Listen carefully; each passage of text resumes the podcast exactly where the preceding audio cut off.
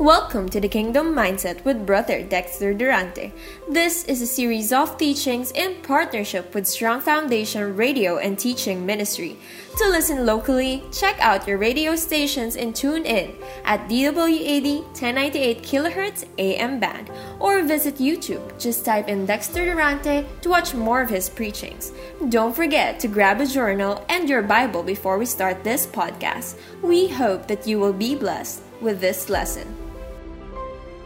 So magandang gabi po at magandang araw, magandang hapon, magandang tanghali sa lahat ng mga kapatid ko na uh, ngayon po ay kasama na natin sa ating Bible study. We are doing this worldwide. To God be the glory.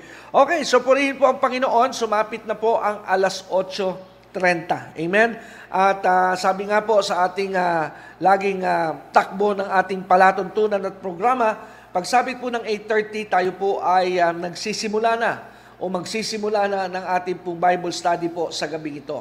Kaya kung kayo po ay handa na at ready na po kayo makinig ng salita ng Diyos, gaya po ng aking laging paalala sa inyo, ihanda niyo po ang inyong puso, ihanda ninyo ang inyong sarili, at kayo po ay umusal na maiksing panalangin sa banal na Espiritu, personal, upang marinig po ninyo ang kanyang tinig sa pamamagitan po ng ministry ito, at higit sa lahat, maunawaan ninyo ang mga bagay na espiritual na hindi kayang unawain ng ating natural na kaisipan. Amen? Sapagkat tandaan po natin, wala pong saysay ang aking pong gagawing paghahayag o pagtuturo kung hindi po tayo lalakipan ngayong gabi na kapangyarihan ng banal na espiritu.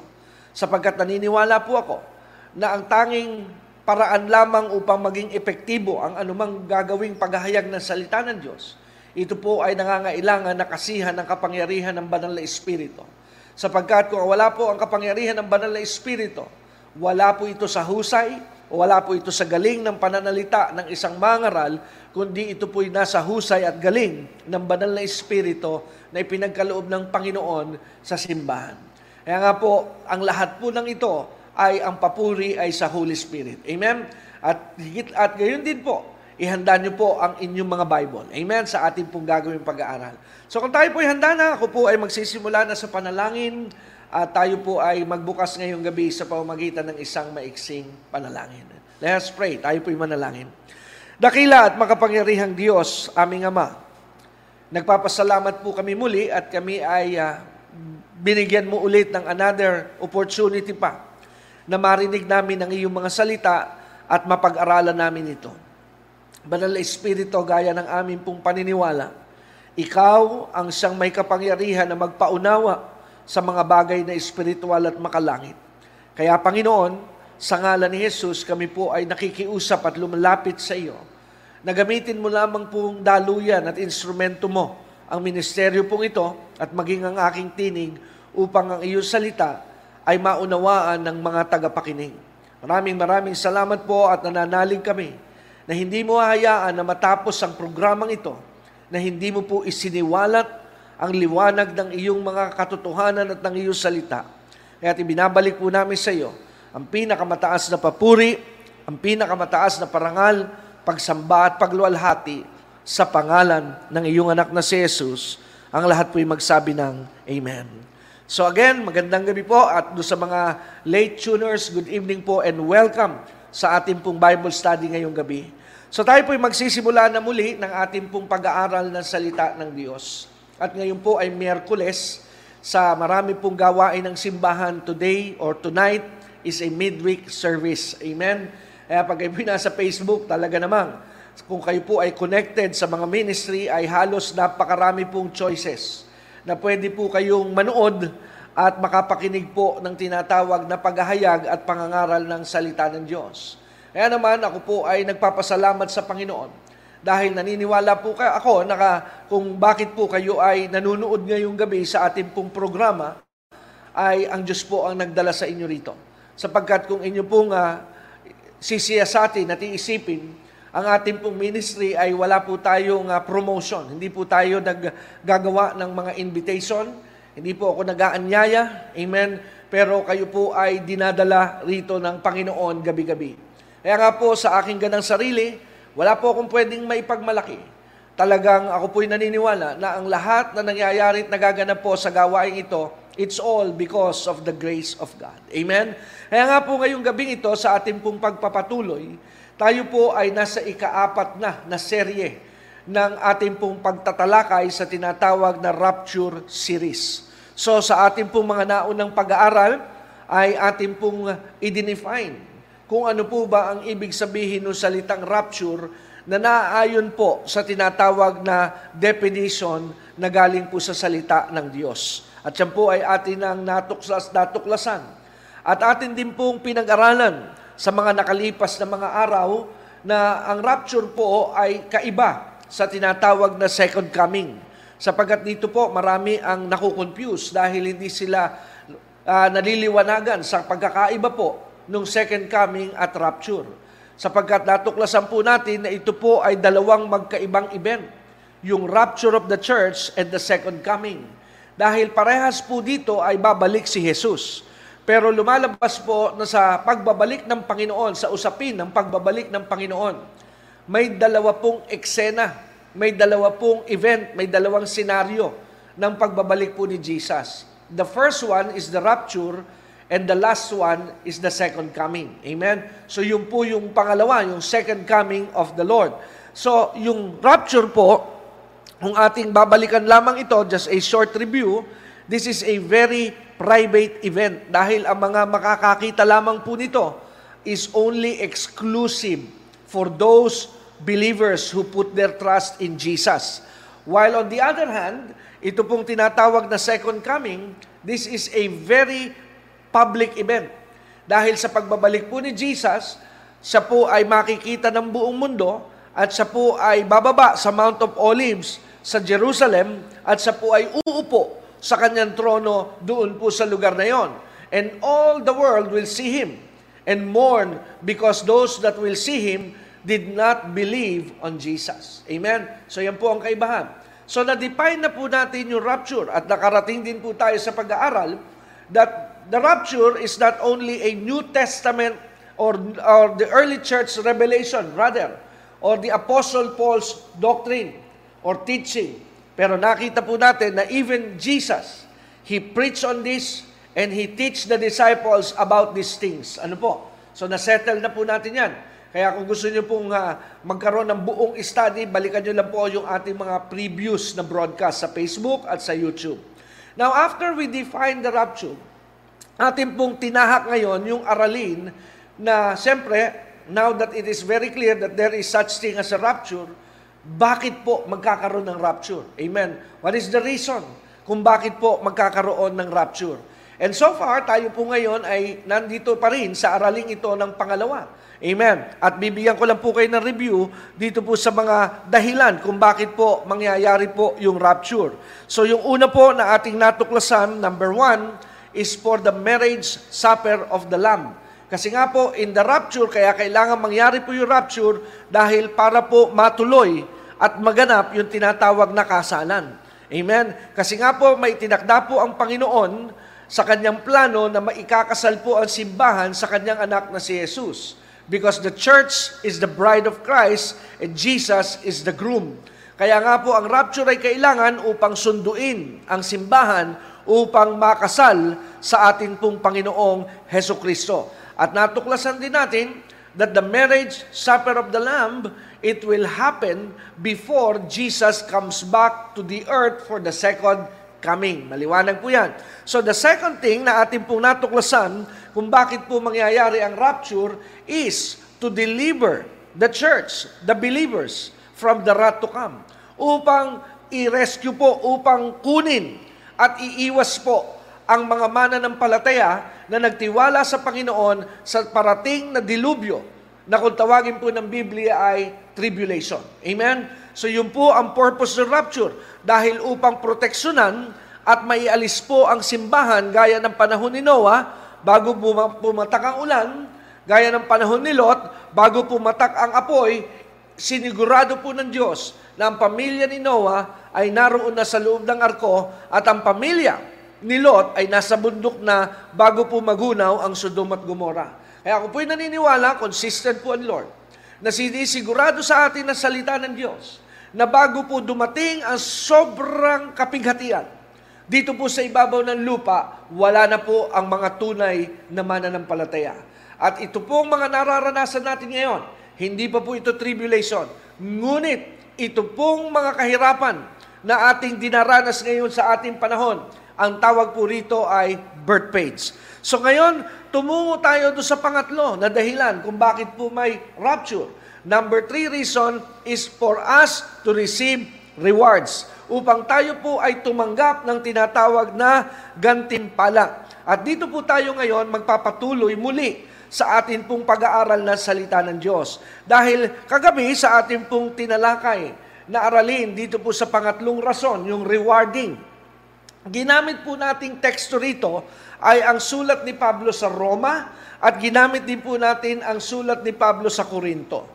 Yun nga lamang kung atin po mapapansin may mga nadaanan po tayong salita na pag hindi po lubhang na ipaliwanag, eh parang hindi po maganda sa pandinig ng isa pong nakikinig ng salita ng Diyos. Kasi nga po nabanggit po dito, sa panahon sa sulat ni Pablo sa Roma, yung salitang we will all, amen, we will all give a personal account to God and also binanggit din po sa Romans 14.10 that we will all stand before the judgment seat of God.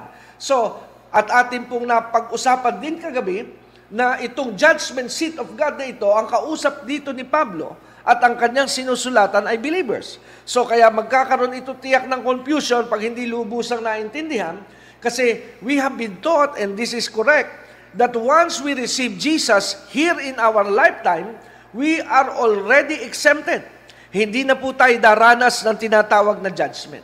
Pero atin pong pinag-usapan kagabi, yung unang part, na yung judgment pong ito ay hindi po para hatulan tayo sa ating kasalanan. Amen? Dahil ang lahat ng kahatulan sa ating pong kasalanan ay tinanggap na po ng ating Panginoong Kristo. Kaya tayo po ay tumanggap ngayon ng tinatawag na kaligtasan. Kaligtasan para saan? Para sa kahatulan ng kasalanan. Kaya pag narinig nyo, kailangan mo maligtas. Ngayon, minsan, hindi pag hindi po na-define yung salitang maligtas, hindi maunawaan yan ng tao. Saan ba ako kailangan maligtas? So kaya nga po, ang mabuting balita ay may parating po na paghatol ang Diyos sa kasalanan ng tao, ngunit kung ang isang tao po'y magsusuko ng kanyang buhay kay Kristo, siya'y maliligtas. Yun ng kaligtasan eh. Maliligtas sa kahatulan. Kaya hindi po kaagad ang unang dahilan ay yung pagpasok mo sa langit. Hindi po kaagad ang unang dahilan ay yung pagtanggap ng eternal life. Bagamat, amen, pakinggan niyo po ako mabuti, bagamat ito po ay kasamang benepisyo. Kasama pong benepisyo ito na tatanggapin ng sino man natatanggap po sa paghahari ni Jesus. Kaya nga po pag isinuko ng isang tao ang kanyang buhay kay Kristo, at kanyang pinaghari sa kanyang puso ang Panginoong Kristo. Sa po ay una ang kanya pong tinanggap ay yung tinatawag na pag-alis sa kanyang buhay sa kahatulan ng Diyos. Nawala na po ang galit at puot sa kanya ng Diyos dahil lahat po ng tao ay kinapos sa kalwalatian ng Panginoon. Maliwanag po yan sa sulat ng Romans 3.23. Kung gusto nyo pong basahin, pwede nyo basahin yan. Ang sabi po ng sulat ni Pablo sa Roma 3.23. Ganito po ang sinasabi. Ang sabi ng Romans 3.23, ang sabi ron, For all have sinned and fall short from the glory of God. Lahat daw po ay nagkasala at hindi nakaabot sa tinatawag na kalwalatian ng Panginoon. So, kaya nga po, hindi po tayo nakaabot noon, kaya po ang nakatakda sa tao ay puot ng Diyos. Amen? At sa isang bahagi pa ng Biblia, I believe this is in the Old Testament. Hindi ko lang po maalala ngayon yung eksaktong chapter and verse and book, but I know that this is in the Bible. Ang sabi po ng isang passage sa Biblia that God is angry with the wicked every day. So galit daw po ang Diyos sa mga masasama araw-araw. Amen. Araw-araw kinamumuhian. Ano? Yun, salamat po. Psalm 7:11. Ano po ang scripture? So, Araw-araw po ang Panginoon ay namumuhi sa makasalanan. Pero matatapos po ito pag pinaghari po natin si Jesus. Amen? So kaya ang una pong nangyari na wala po tayo sa kahatulan. At ang mga kaloob na ibinigay po ng Diyos pagkaalis natin sa kahatulan, binigyan niya tayo ng kapangyarihan na maging kanyang anak. Kaya nagkaroon tayo ngayon ng karapatan na tawagin siya na Ama. At matapos na tayo mapasama sa pamilya ng Diyos, tayo ay kanyang itinakda na kanyang makapiling sa kanyang tinatawag na kaharian, panghabang buhay. Kaya kasama na po dyan yung tinatawag na eternity. Nakuha po ba natin mga kapatid? Kaya nga po itong judgment na ating pinag-uusapan, this is not to judge us because we are a sinner. We are already free from sin. Tayo po'y napalaya na the moment we receive Jesus. Kaya ang tawag po dito ng mga Bible scholar, ito pong nangyayari sa sulat na ito ni Pablo sa Roma at sa Corinto. Ang tawag po dito ay Bema Judgment Seat of God. Amen? So, ngayon, ano po ba yung Bema Judgment? Amen? Bakit po ba ito tinawag ng mga scholar na haharap tayo doon sa tinatawag na Bema Judgment? Kasi in the Bible, dalawa po ang judgment na kakaharapin po ng tao. This is one of the first judgment. It is called the Bema Judgment Seat of Christ. Amen? Yung po nga, yung kasunod po, yung pangalawa, ito po yung final judgment. Amen? Yung huling judgment na nasa book of Revelation.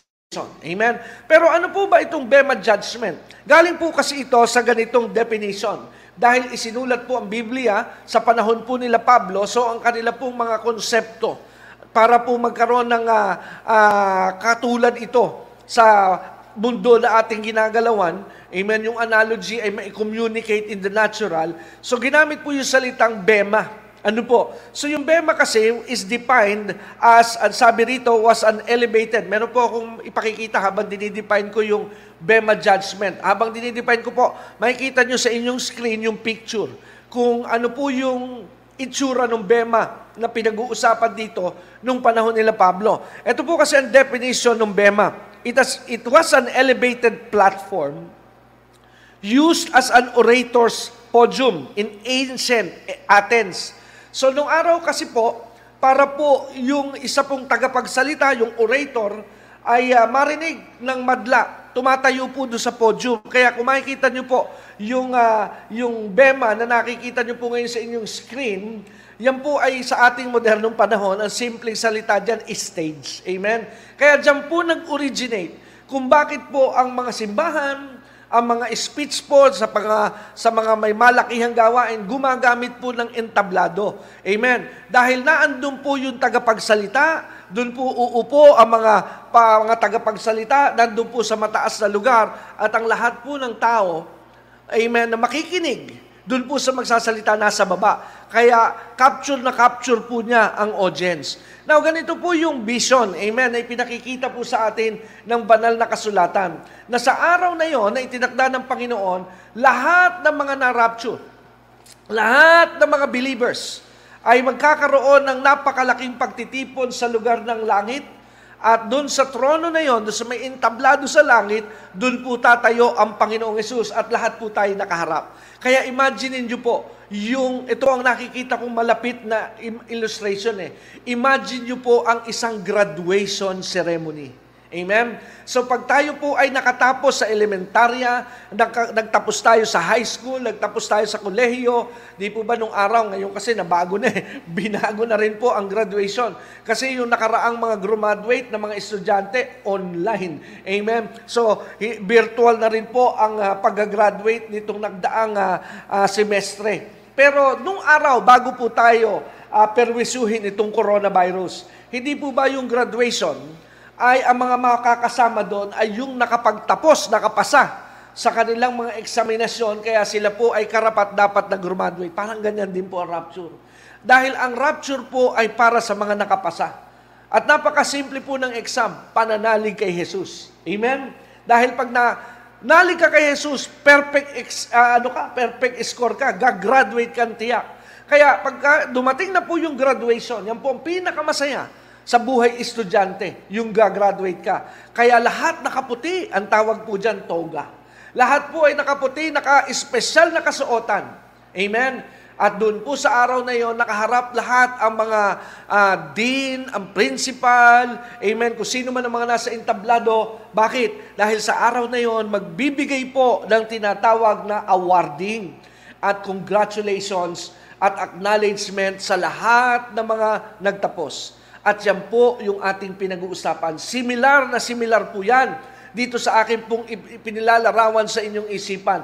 Ito po yung judgment. Dahil yung lahat ng nagtagumpay, glory to God. Paano nagtagumpay? Nagsuko ng buhay kay Kristo. Pagdating natin sa langit, tayo po ay pupunta siguro sa isang malaking-malaking hall sa langit na inihanda po ng Panginoon at tayo po ay magsasama-sama doon upang humarap po tayo sa ating Panginoon. Imagine, sa entablado nakaupo ang God the Father, nakatayo ang God the Son dahil sa po ang sang magsasalita at magagawat ng mga tinatawag na mga awards at nandun din ang God the Holy Spirit. Hallelujah! And there are the angels all around. Imagine niyo po what a glorious day that would be. Amen? So kaya nga po, yan po yung tinatawag na Bema Judgment Seat dahil ang objective po nito ay upang bigyan ng parangal ang tinatawag na ginawa po natin bilang mga mananampalataya dito po sa ibabaw ng lupa. Kaya nga po mga kapatid, yun po ang magiging tinatawag na basis, basihan ng tinatawag na Bema Judgment Seat of Christ. Amen? Kaya nga po ating ngayong tatalakayin sa ating pong usapin na ito, akin pong i-expound pa para pong isang beauty pageant, mga kapatid. Di ba sa isang beauty pageant, meron tinatawag na criteria for judging. Amen? So, kaya doon ay inaalam ng isang uh, kandidata or contestant. Ano ba ang mga criteria? Bakit po kailangan malaman yung criteria for judging? Kasi para doon ka po magkaroon ng tinatawag na improvement. Halimbawa, ang isa sa criteria for judging is how well you answer a question. So kung yun po isa sa criteria, then kailangan po ng isang kandidata ay magipong wide reader and listener at the same time sa po'y marunong sumagot sa question ng huwes. Tama po ba ng judge? Kung isa po sa criteria ay yung tinatawag na paglakad, pagpapassion show ng isang kasuotan. So yun po ay kanyang gagawin at mamasterin para po pag siya ay naroon, siya po ay makapasa doon sa tinatawag na panlasa ng mga horado.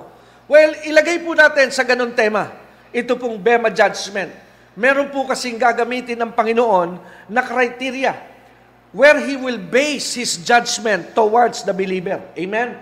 So, wag nyo na lang pong uh, masyadong uh, uh, masamain yung salitang judgment kasi alam nyo minsan, yun yung salita na parang hindi maganda sa ating pandinig. Eh, no? Yung word na judgment. Amen? Pero ito pong judgment na pinag-uusapan natin sa Bema Seat of Christ, hindi po ito upang hatulan tayo sa ating kasalanan dahil hindi tinanggap si Kristo. Tapos na po tayo ron. Pero ano po ba ang mga criteria? Saan po ba ibe-base ng Panginoon? ang ating pong tinatawag na, na yung tinatawag po nating mga rewards na ating pong tatanggapin at ating pong mararanasan dito po sa araw na yon sa pagdating po ng judgment na ito. Amen. Ibalik ko lamang po kayo sandali ha sa 2 Corinthians chapter 5 verse 10. Bagamat ito'y ginamit ko na po kagabi, pero babalikan ko. Ano po ang sabi ni Pablo nang sumulat siya sa simbahan ng Korinto sa talatang Gis, kapitulo 5. 2 Corinthians chapter 5 verse 10 New Living Translation. So ano po sabi ni Pablo rito? For we must all stand, kausap niya believers in Corinth, before Christ to be judged. So sino raw po ang magiging judge sa araw na yon? Si Jesus. At lahat daw tayo na believers ay tatayo, amen, sa harapan ni Kristo upang tayo po ay i-judge. Para saan po yung judgment na yon? Dahil ang sabi po ni Paul sa verse 10, we will each, every believers that will be part of the rapture, will receive makakatanggap whatever we deserve for the good or evil we have done in this earthly body. So ibig sabihin, ay tayo po ay i-reward ng Panginoon sa ating pong ginawa nung tayo po'y nabubuhay. Amen? So kaya nga po, tingnan po natin ngayon yung unang criteria. First criteria na ating pong titingnan sa gagamiting judgment ng Panginoon sa araw na yon is we will be rewarded. Number one, ha, take note. Ha? If you're taking notes, this is the first one. We will be rewarded based on how faithfully we serve Christ. Ulitin ko po. The first criteria is this, that we as believers, ha, believers po yan eh, will be rewarded based on how faithfully they serve Christ or we serve Christ. So, sa Tagalog, tayo po ay gagantimpalaan sa araw na yon at ang basihan, pagbabasihan, ay kung gaano po tayo naging tapat. Take note, that's the key word. Tapat na naglingkod sa Panginoon. Tapat na naglingkod. Amen? So, kaya nga po mga kapatid, kung paano po naglingkod ang pinaka po basis nitong judgment na ito na mangyayari po sa araw ng Bema Judgment.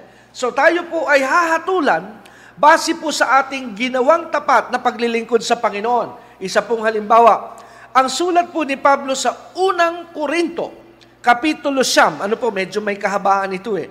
Kung babasahin ko po ng isa-isa ito, kakain po ito ng maraming oras. Amen. So, ibibigay ko na lamang po yung buong scripture.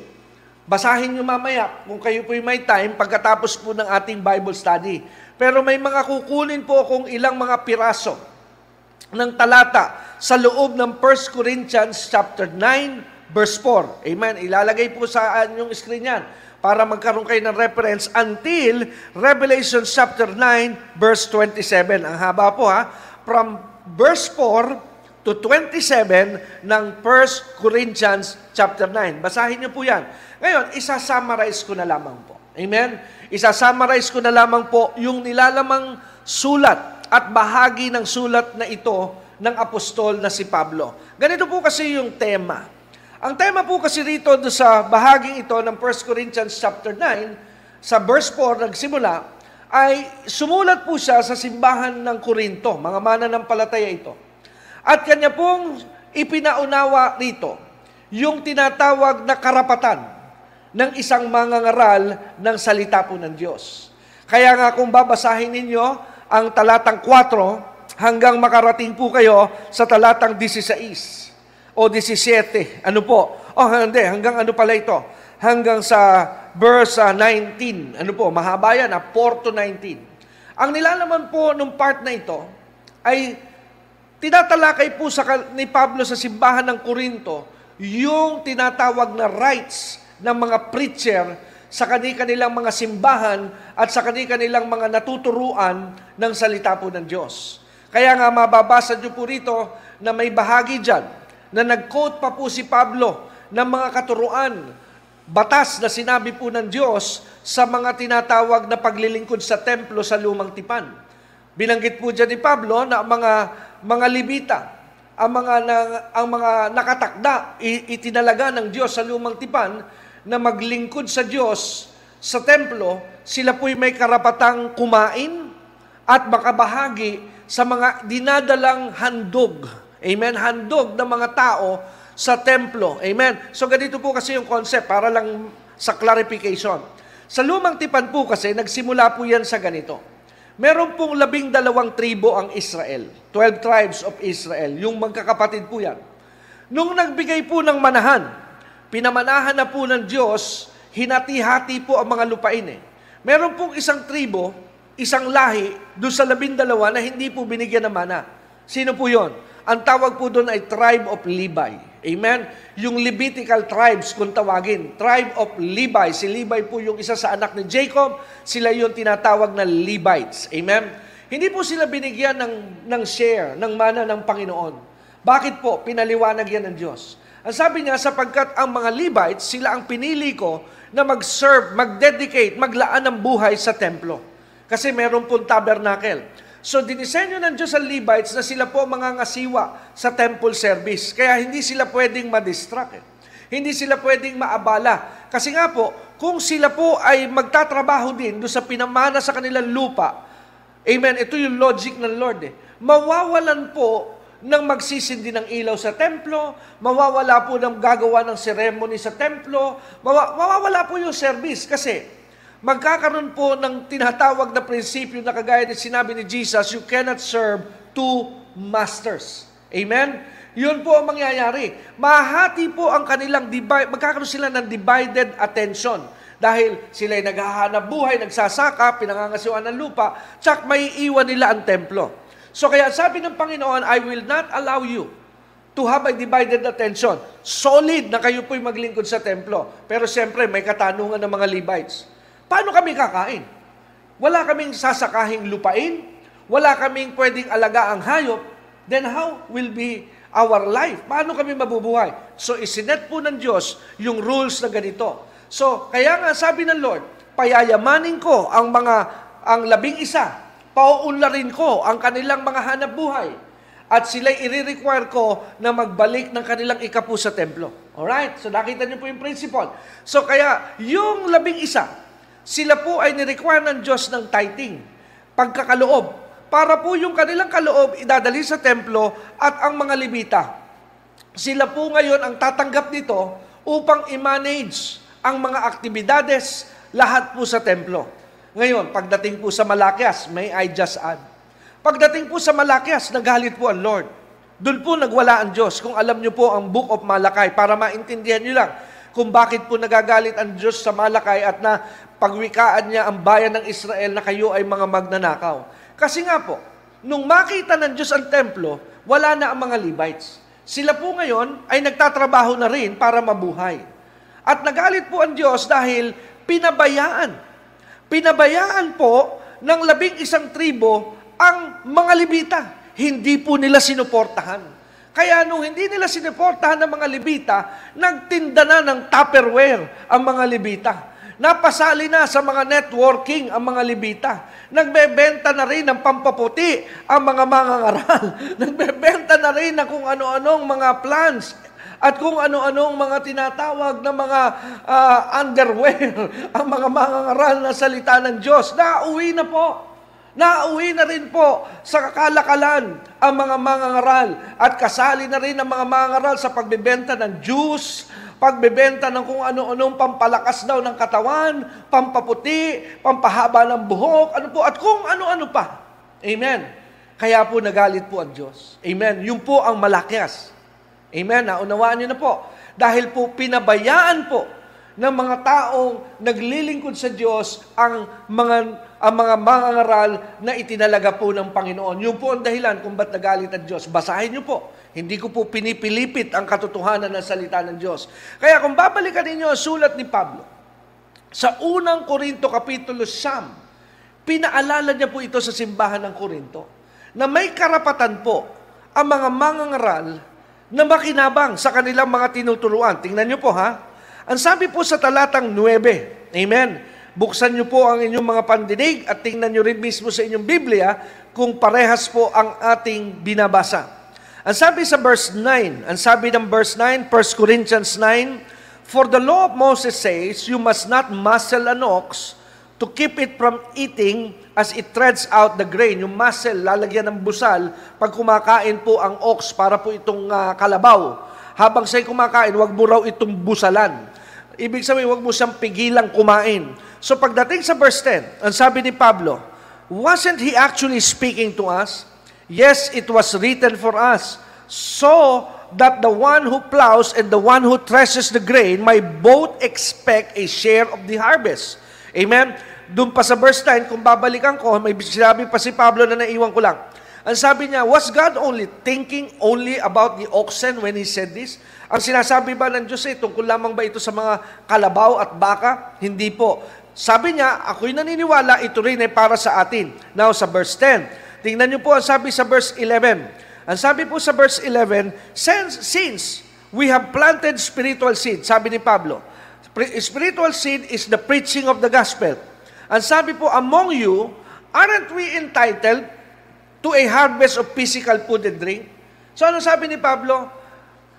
Ang sabi niya, Di ba kami ay nangaral sa inyo ng salita ng Diyos? Kami ba'y walang karapatan? Amen? Na kami rin ay magkaroon ng ganansya para sa aming pangangailangan pisikal. Yung po sinasabi ng, ni Pablo na mga, hindi ko po ito salita, salita po ito ng Diyos. Now, sabi sa verse 12, ituloy po natin sa 1 Corinthians 9.12, Now, if you support others who preach to you, shouldn't we have even greater right to be supported? But we never use this right.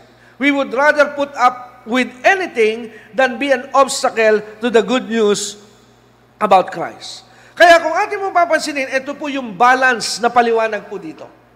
Dahil sinasabi po rito ni Pablo na dapat lamang na ang isang nangaral na salita ng Diyos ay makinabang din sa kanyang mga tinuruan. Yun po yung sinasabi rito eh. Amen? Na karapat dapat lamang din na ang mga nangangaral ay mabuhay at buhayin sila ng kanilang mga tinuturuan. Karapatan po yun ng mga mangaral. Amen? Karapatan po yun according sa 1 Corinthians chapter 9. Ngunit, ano po ang sabi rito ni Pablo pag pinag-aralan nyo itong bagay na ito? Ang sabi ni Pablo, bagamat it is our legal rights. Ang sabi ni Pablo, hindi ko yan iginiit. Ayan na. Hindi ko ipinilit sa inyo hindi ko kayo brinaso. Hindi ko kayo uh, uh, inubliga na suportahan ninyo ako sa aking pangangaral na salita ng Diyos. Yun po ang sinabi rito ni Pablo, ha? Hindi po niya yun ginamit yung karapatan. Ibig sabihin, ang balanse, karapatan ng mga ngaral, pero hindi po iginiit ni Pablo yon. Hindi niya pinilipit po ang braso ng mga tagapakinig, tagasunod, na kailangan kayo mag-ikapo, kailangan mag-donate kayo. Hindi po niya yun iginiit, hindi niya ipinagpilitan yon. Bagkos, sa po ay nagpatuloy na busilak at dalisay ang kanyang hangarin ng pangangaral sa, ng salita ng Diyos.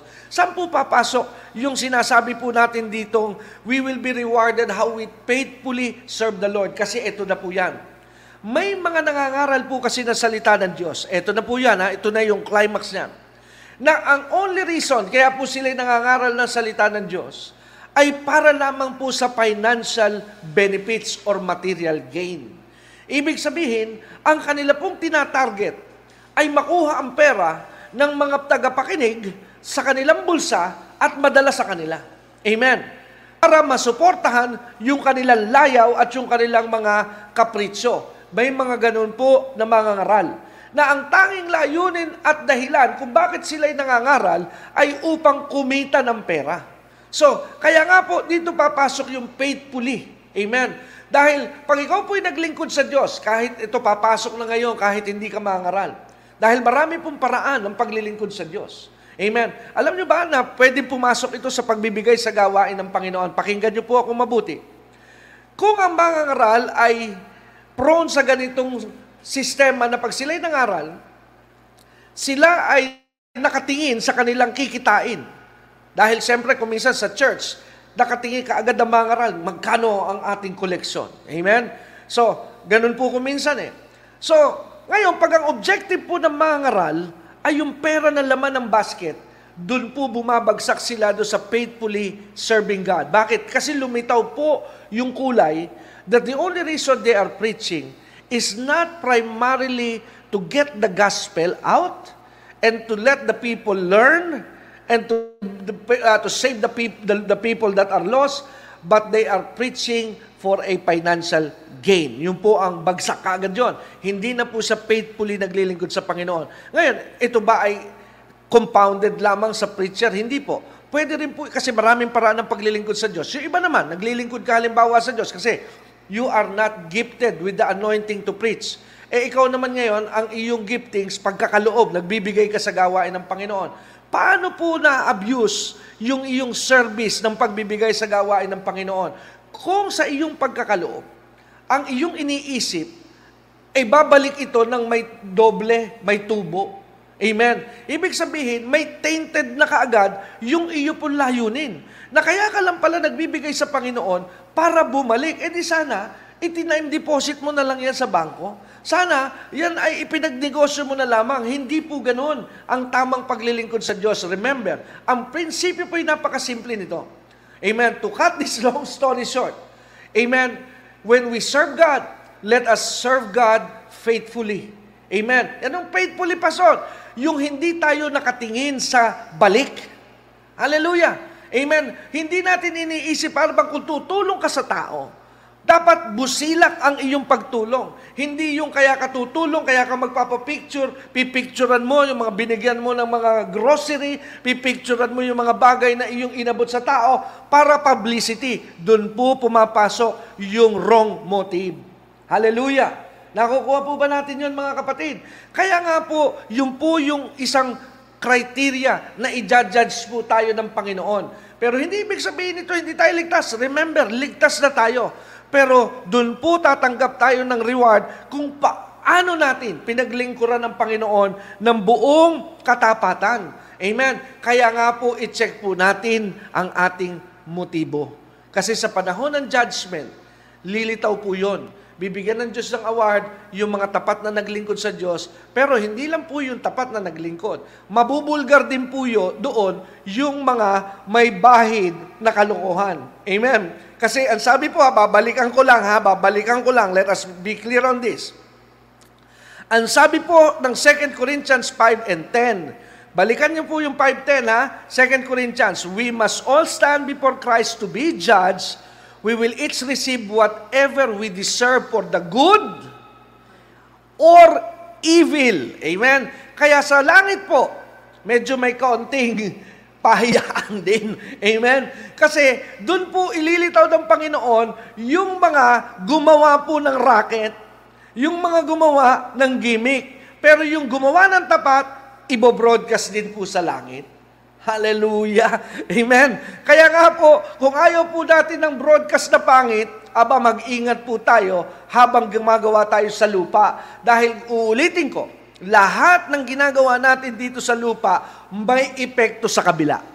Ganun lamang kasimple. Kung gagawa kayo ng Facebook quote ngayong gabi, lagay niyo yung salita, ang lahat ng ginawa sa lupa may epekto sa kabila. Amen. Ang ganda niyan, ha? Pam-Facebook yan. Ang lahat ng ginawa sa lupa may epekto sa kabila. Amen. So that is the second, the first criteria. Now, the second criteria for judging, doon po sa tinatawag na Bema judgment. Ito po yung pangalawa. Ano yung una? Kung paano mo tapat na pinaglingkuran ng Panginoon, how faithfully you serve God sa iyo pong buhay dito sa ibabaw ng lupa. Number two, the second reason or the second criteria is we will be judged on how well we obey the Great Commission. How well we obey the Great Commission. Kung paano natin sinunod. Amen. At hindi ba sa sinunod, sinunod natin ng ayos yung Great Commission. Kaya nga Great Commission, ito utos ito eh. Pinagagawa ito ng Diyos sa believers.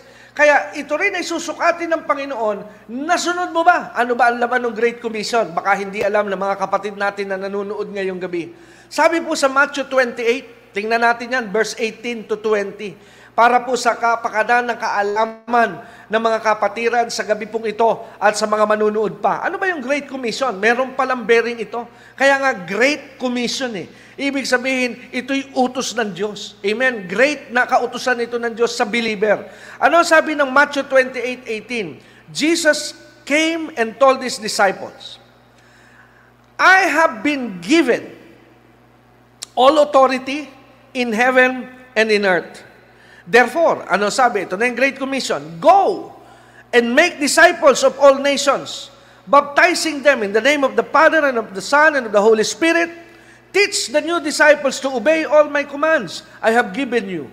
And be sure of this, I am with you always, even to the end of the age. So in short, the Great Commission is go and preach and tell the world about Jesus. Amen? So, ngayon, kumusta po? Ang mga kapatid ko na nanonood ngayon, kayo ba ay nagbabahagi tungkol kay Kristo? Amen? Kayo ba ay nag-witness tungkol kay Kristo? Kayo ba ay nag-share? Eh, baka po maging sa Facebook ninyo eh. Hindi pa ninyo ma-share ang gawain ng Panginoon eh. Baka sa inyo pong mga social media account eh, hindi pa mabanaag doon na kayo po ay nagwi-witness tungkol sa inyong pananampalataya kay Jesus. Huwag po.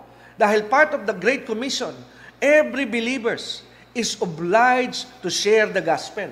Amen? Lahat po tayo may obligasyon na magbahagi ng salita ng Diyos sa anumang paraan. Amen. Kung hindi mo kaya mag-vocalization o magsalita sa tao, pwede mong i-repair sila sa mga gawain na nagsishare ng salita ng Diyos. At pwede mo suportahan materially, financially, ang mga ministry na humahayo din. Dahil yung kanilang ginagawa, when you are faithfully supporting a ministry that preach the gospel, ikaw din po ay nakikinabang rito. Dahil nga, ikaw po ang nagiging kamay para po ang mga ministry ang maging bibigat paa para ihatid ang mabuting balita. So yun po yung tinatawag na second criteria. Now, third criteria for judging, amen, doon po sa tinatawag na judgment, is how victoriously we win over sin.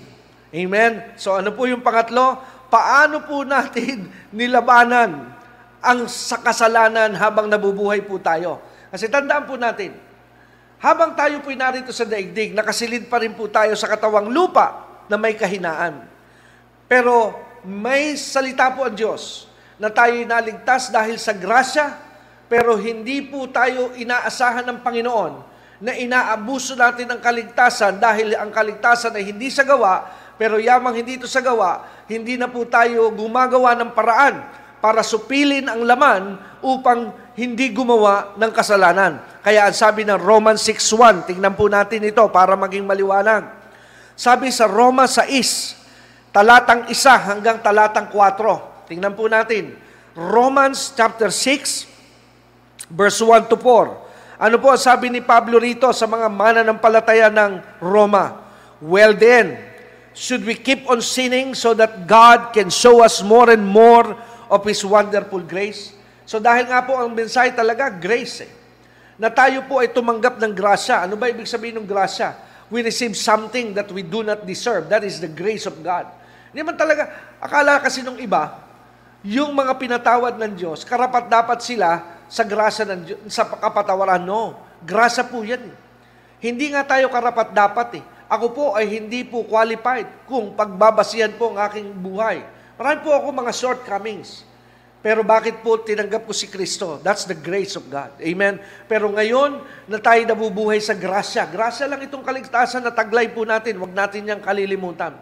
Ang tanong ni Pablo, tayo, tayo ba ay pwedeng magpatuloy sa kasalanan dahil tumanggap na tayo ng grasya mula sa Diyos sa pamagitan ni Jesus? Ano sabi po rito? Sabi sa verse 2, of course not. Hindi po license to sin ang grasya.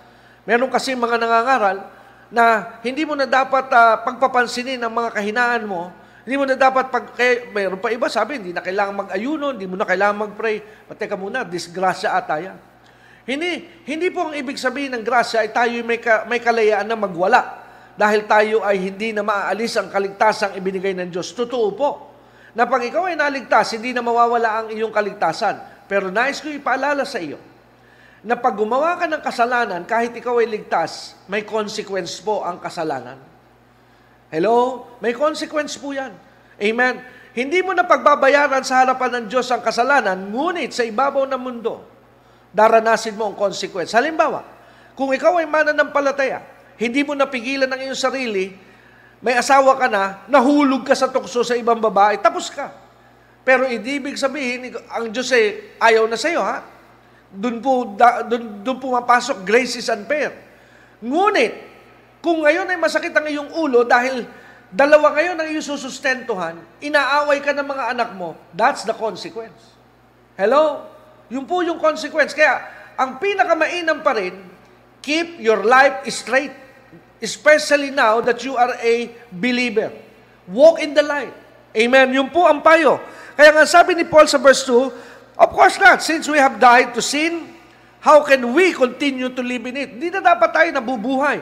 Amen. Sa tinatawag na kasalanan. Or, ang sabi niya sa verse 3, Have you forgotten that we were joined with Christ Jesus in baptism? We joined Him in His death. Verse 4, For we died and were buried with Christ by baptism, and just as Christ was raised from the dead by the glorious power of the Father, now we may also live a new life. Kaya ina-expect po ng, ng Diyos na tayo po kagaya ng bautismo, yung representation kasi ng baptism, kamatayan, lumubog, namatay ang lumang buhay, pag-ahon, bagong buhay na. Kaya hindi pwede na ang isang tunay na mananampalataya ay nagpapatuloy pa rin sa mga maling gawi. Dapat po, ginagawan mo ng paraan na supilin ang laman. Amen? Pigilan ang iyong laman na gumawa at bumalik sa dati mong ginagawa. Amen? Yun po sinasabi ni Pablo. Kaya pagdating po sa judgment, meron pong bearing yon. Kung paano mo dinisiplina ang iyong katawan. Amen? Para hindi ito magtuloy-tuloy at magpabalik-balik saan sa kasalanan. Alright? At yung mga nagdisiplina, may award.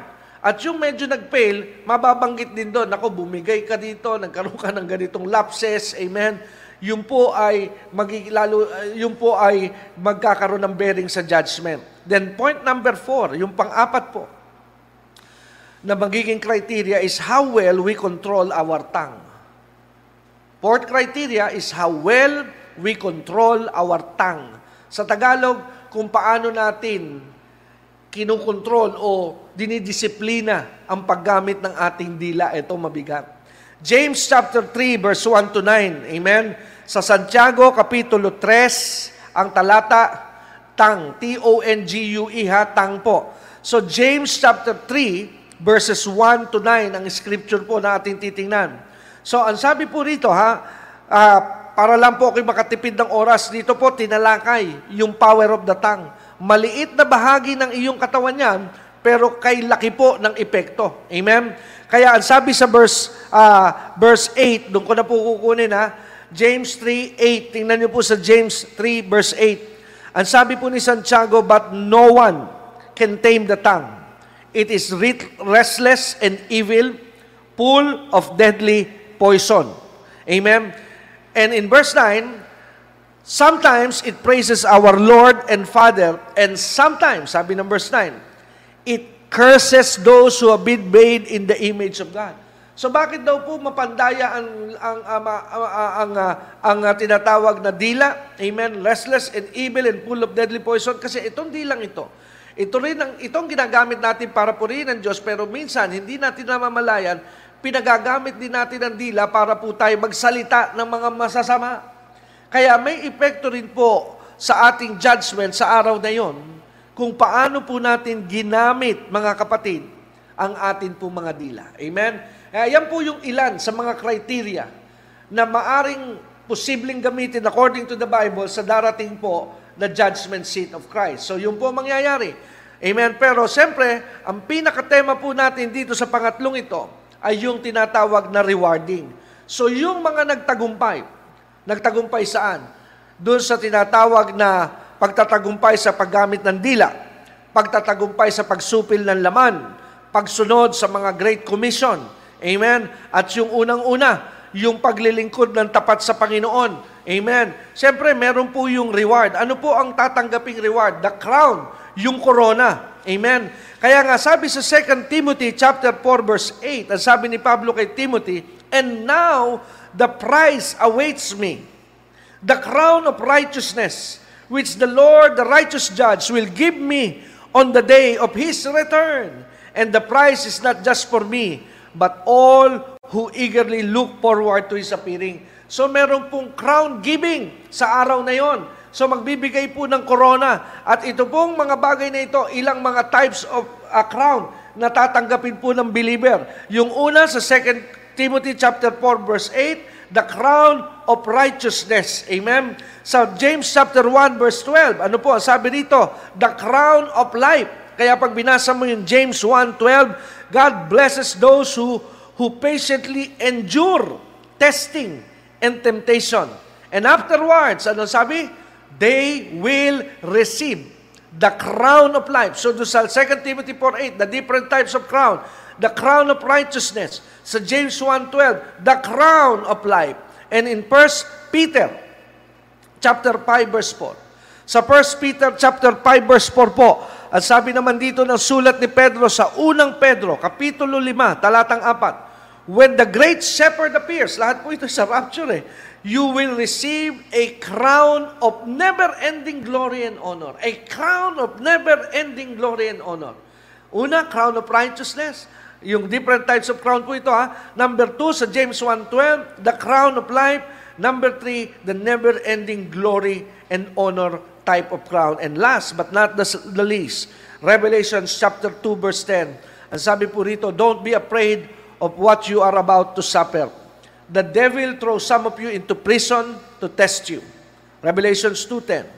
You will suffer for 10 days. But God said, ang sabi ni Jesus sa verse 10, But if you remain faithful even when facing death, I will give you the crown of life. Amen? So the crown of life sa Revelation chapter 2, verse 10. Kaya mga kapatid, very exciting po. Ang nag-aabang, nag-iintay po sa mga believers na mapapasama sa rapture. Dahil tayo po ay bukod sa tayo haharap sa kasalan, tayo rin po ay haharap sa judgment seat of God or Christ at tayo po ay magkakaroon ng tinatawag na rewards. Amen? So kaya nga po, yan po ang mga magaganap pag tayo po'y na-rapture. Kaya tapos na po tayo doon sa tinatawag na reason what is the need of the rapture. Amen. Ano po yung magaganap dito po sa tinatawag na rapture? Bakit po tayo mara-rapture? Amen. So tapos na po tayo doon. So pagkatapos po nito, bukas, amen, Thursday, huling ating pag-aaral sa subject ng rapture. Dalawa na lang po natitira. And I intend to finish all of this tomorrow.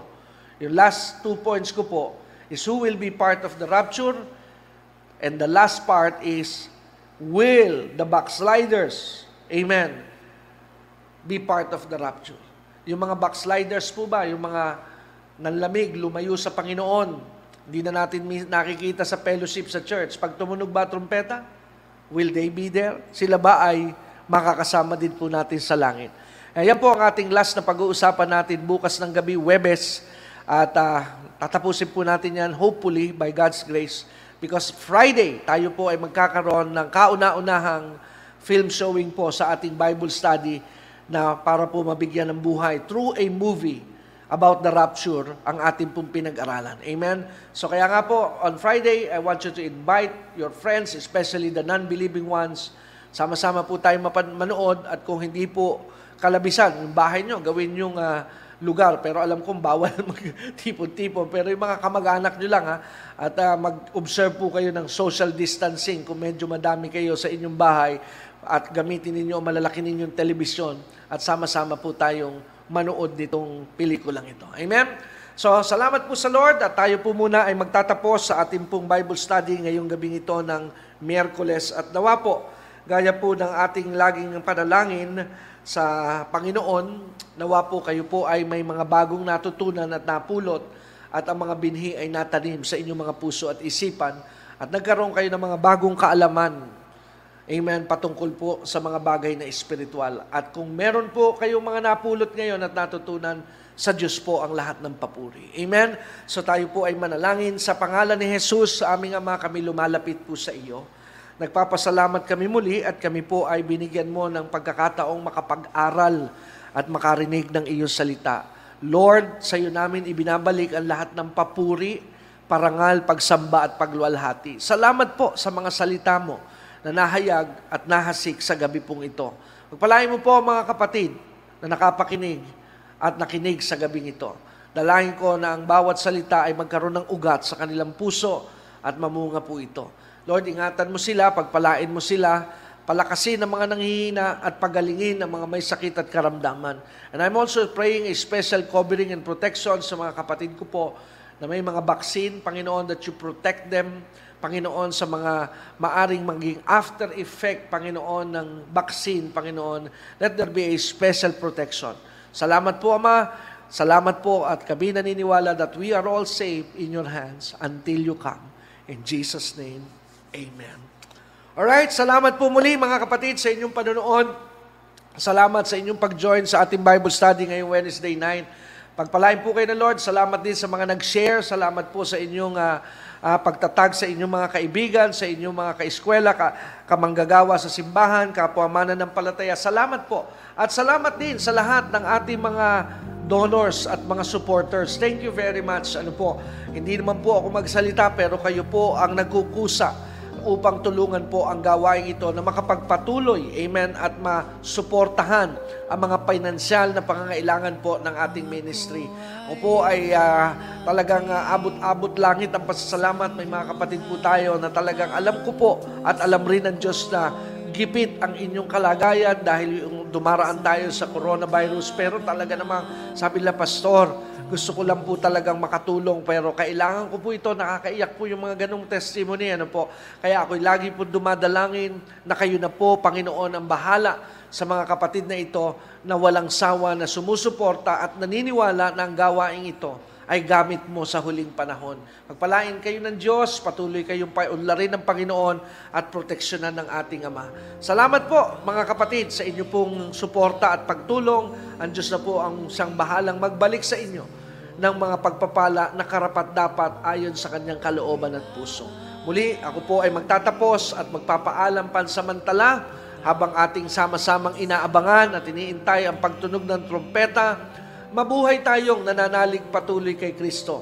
Huwag hating hayaang madaig tayo ng mga problema at pagsubok, kapit lang kapatid, malapit na po ang tinatawag na tagumpay.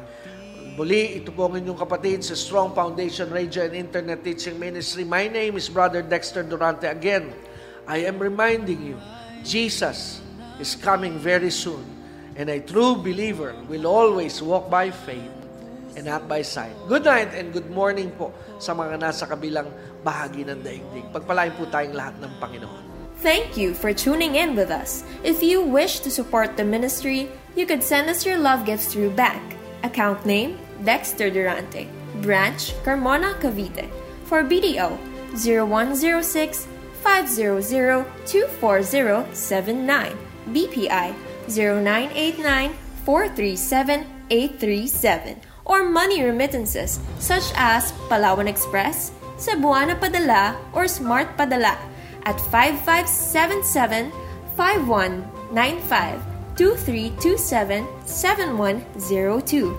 Just text us at 0922 820 9866 for your name, the code, and amount that you have given.